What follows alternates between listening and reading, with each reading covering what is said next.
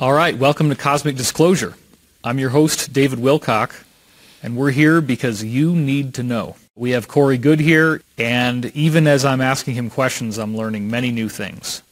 We've been describing the settlement of Mars by originally the Germans, but the Germans were not the first ones to go there. There's been many, many groups there.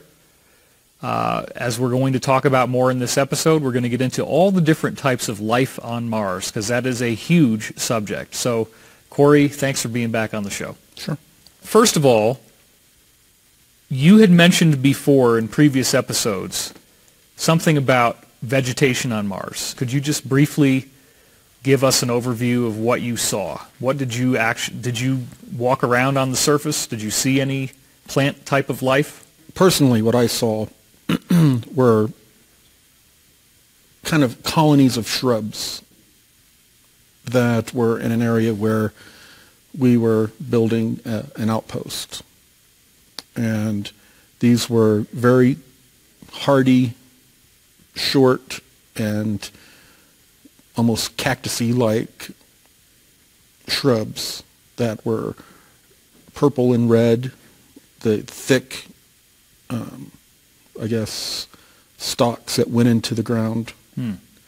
And the, it went off into sharp, the, they had sharp, pointy leaves that were um, very sharp. What part was purple and what part was red? Well, the stalk was purple and Oh. red. And then the leaves were also purple and red. Hmm. And the um, there were thorns on the stalk of the plant and on the branches of the plants. They were not something you could stick your hand in. Hmm. They were, yeah, they, they were they were very prickly, I guess you would say. So in the previous episode, we were talking about an indigenous, a possibly indigenous Mars race. Right. You said they look similar to us. Mm-hmm. What type of race on Earth would they look similar to? What type of human? The description was that they had a reddish tone. They wore robes. They were very skittish and kept to themselves. And that the ones that had been captured or interrogated claimed to be indigenous, that they were always from Mars. That's where they originated. But the people that had interrogated them were unclear whether this was true because they had been deceived in the past by beings on Earth that had told us that they were extraterrestrials when they had actually been ancient Earth civilization breakaway groups. So Right. and some of these groups, since they had been spacefaring groups, obviously could have gone to Mars and set up colonies. And these could have been remnants of some of them. Let's go back now to the Germans arriving there for a minute. Mhm. And you said that you personally witnessed flying over ancient pyramids that were still on Mars today. Partially exposed pyramids. Did they take any interest in that kind of stuff when they got there? Did they want to land on it or explore it? I would think the interest would be insatiable to want to excavate it and find out what it is and all that stuff. The only interest that was shown was looking for technology, ancient technology. Mm-hmm. But again, you have to remember certain areas are very off limits to people, especially back then.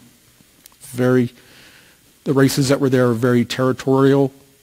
So if they wanted to visit something, they had to stop, take some pictures, samples, and then scoot and get out.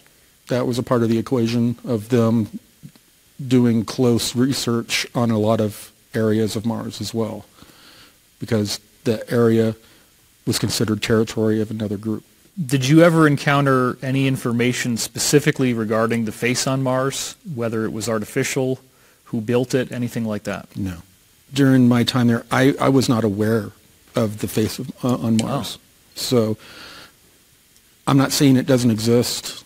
I just, I did not see it. I did not hear it talked about. So we were starting to get into last time that the Germans settled near the poles, but more in sort of like a taiga rather than a tundra type of land. They're not in the Arctic Right. area, but they're in that sort of permafrost. More of a Goldilocks area between the uh, very inhospitable equatorial region and the very harsh area of the polar regions. So what are the temperature extremes in those areas? What, what's the low and what's the high? because of the atmospheric pressure and and also depended on the season of where you were. But the temperatures could change 40, 50 degrees in a matter of hours. Oh, wow. I don't remember exactly the temperatures that were on the surface of Mars. I just know that it's definitely warmer than what the statistics on the internet are. One of the things that I wanted to mention were now, current era, the space programs are very careful about cross-contamination of germs, bacteria, that kind of thing, going from one planetary sphere to another one. Back in the 30s and 40s and early 50s, not so much. And especially the Germans, they were bringing crates and crates of supplies and and instruments and all the different things they needed to Mars. And they brought some very annoying pests. they brought along cockroaches, rats, Really? and other spiders, other earthly pests that um, have become a problem on Mars and have contaminated. The rats have gotten a little bit bigger but survive just fine out on the surface. And the, but the cockroaches have become huge, like bigger than your hand, huge. Oh, my gosh. People joke around that cockroaches can survive a nuclear war, and uh, surviving on the surface of Mars is uh, not a problem for them. Are there indigenous insects that the rats could eat? I mean, what, what do you think their food supply was? I don't know. Um, I did, and I, I'm sure there are probably insects there because I know there were very large spiders. I just didn't read or experience any myself. Right. This insectoid group being, uh, group of beings, they, as a, they use a biological kind of technology to where they create s- smaller bugs or insectoids to do certain tasks. Hmm. So Like clones or something. yeah, but they'll create like smaller insects, insect-like drones, or to if they're doing battle or they're having um, they're in a warfare type situation. They they create. That's a part of their technology. It's kind of a biological technology. Right. So they can control what these drones do, hmm like a remote control. Yes, and these are more of a hive mind kind of a true hive mind. A lot of people they think they know what hi- what a hive mind is, and they really don't. But uh, they have a, a hive mind and more of a insect kind of colony type of structure. Did the Germans bring vehicles that use rubber tires and wheels to drive around? hmm Really? Like uh, jeeps or tanks or what did they? What were they driving? They had developed uh, special vehicles that were pretty much like built on tank chassis that were pressurized and, um, of course, armored, always armored with the Germans, Yeah. and uh, that they used for going on excursions. Would they try to go into caves and look for technology artifacts? I know that they were always going on expeditions looking for technology, looking for uh, diff- different resources on the planet, constantly exploring, looking for different resources especially. The only time caves ever came up were when they tried to explore ways, routes into these lava tubes hmm. to uh, do reconnaissance missions to try to uh, get an idea of how they could someday take over these lava tubes. You said that raw materials were transported to Mars by the Germans using a primitive portal technology that was very hazardous to biological life. How big was this portal? Could they get those tank type vehicles? Could they build them here and just portal them in? Yes, this is in the beginning when they were exploiting the natural portal system that exists in our solar system. And they didn't realize the calculations involved and the positions of certain planets, other bodies around. There, there are a lot of calculations involved. Uh, they actually ended up having a um, hyperdimensional mathematics handed over to them by another race that helped with these calculations. And I saw this math used quite often, and there were very little, very few numbers in them. There were mm. all kinds of weird symbols, and but they were written out on boards just like math equations are. But just to answer the question then, did they have the means to portal in something the size of a tank? Absolutely, yeah. Really? They could multiple tanks. Really? So it was large enough to get multiple tanks in all at once? Yeah, they could get a battleship up there if they wanted. What does this portal look like? If we're going to see it on Earth where it starts, is it a, is it a ring like in the Stargate program? What are we looking no. at? These portals are bubbles. And like an, an energy bubble? They look like an energy bubble. And on the outside of it, have, if you've ever looked at a hot highway and you've got that uh, the, the, mirage, the mirage effect coming up off, off the heat of, of the highway, you have that all around it. And it is not a flat, like a wall, like a flat thing you walk into. You can walk into it from two different directions or 360 degree directions. You can people can walk into it from those directions, and then on the other side, they'll be coming out in 360 degrees, those directions. Wow. Would it's, you have to cross in, like if you're going to walk into the bubble, would you walk in on, let's say, the 6 o'clock part and then walk out on the 12 o'clock part? Like you got to walk through the bubble and come out the other side, or could you? Your point of view is totally skewed once you walk in. Oh. So once you walk in, you have no idea from your base of reference when you come out. You just walk into this basic bubble. You you walk in, and then as, as you do, it's a strange sensation of I don't know how to describe it. It's a strange sensation, and uh, you are going in, and then you're being pulled in at the same time, and then you collapse hmm. into it. And then you pop out on the other side. Is there a sense of duration as this takes place? No. Not like in Stargate where there's this, you're going through this ring, this tube. Uh, there was none of that sensation. It's a very rapid compression and expansion. Right.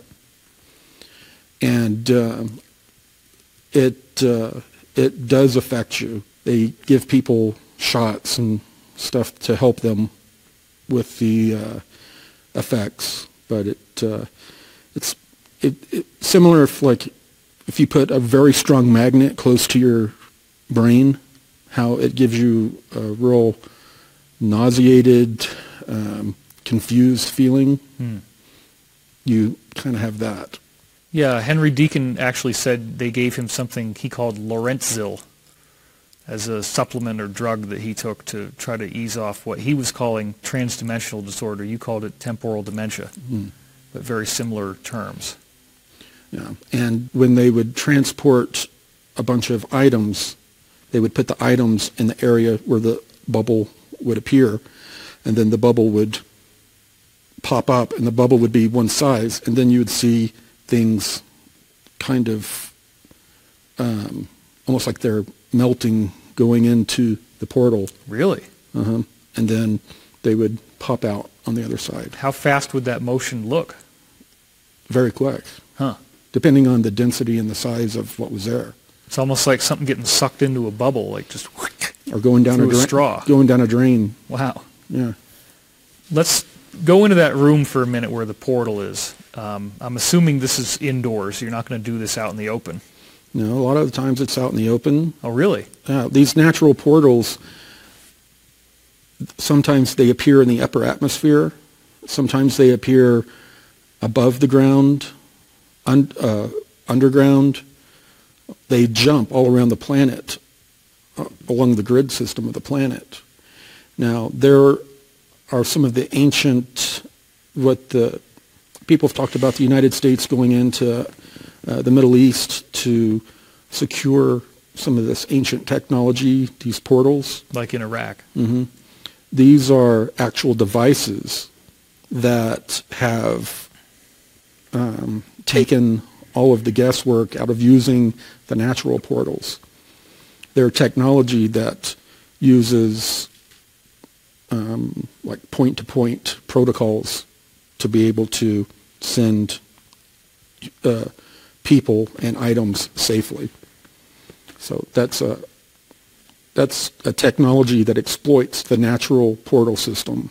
There's a natural portal system that uh, is occurring all around us right now. And uh, they used to use intuitive empaths to help uh, figure out where these portals were going to appear and for how long. But then they had uh, artificial intelligence to help them with that.